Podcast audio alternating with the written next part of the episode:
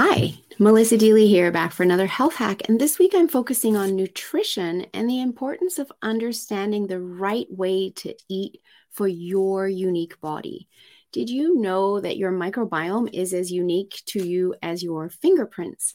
And as a result, the food that you put into your body is also unique to everyone else on the planet.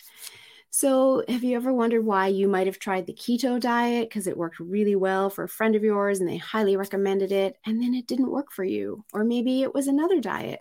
Or maybe it's that there's a healthy food that doesn't make you feel good, like perhaps it's apples. We know apples and fruit are healthy, but that doesn't mean it's healthy for you. And so, it's really important to start to understand what it is that feeds your body well and to understand that it's not the same for you as it is for everyone else. We all have different tolerances for things like caffeine, sugar, and even, you know, foods like soy, dairy, gluten, etc., right?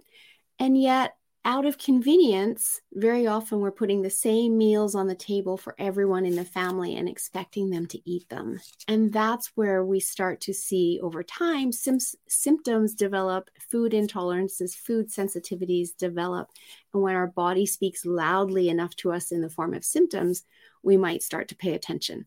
So, follow me through my health hacks this week as I continue to dive into this topic and hopefully bring you some ahas around food and how it might be affecting your body and your optimal health.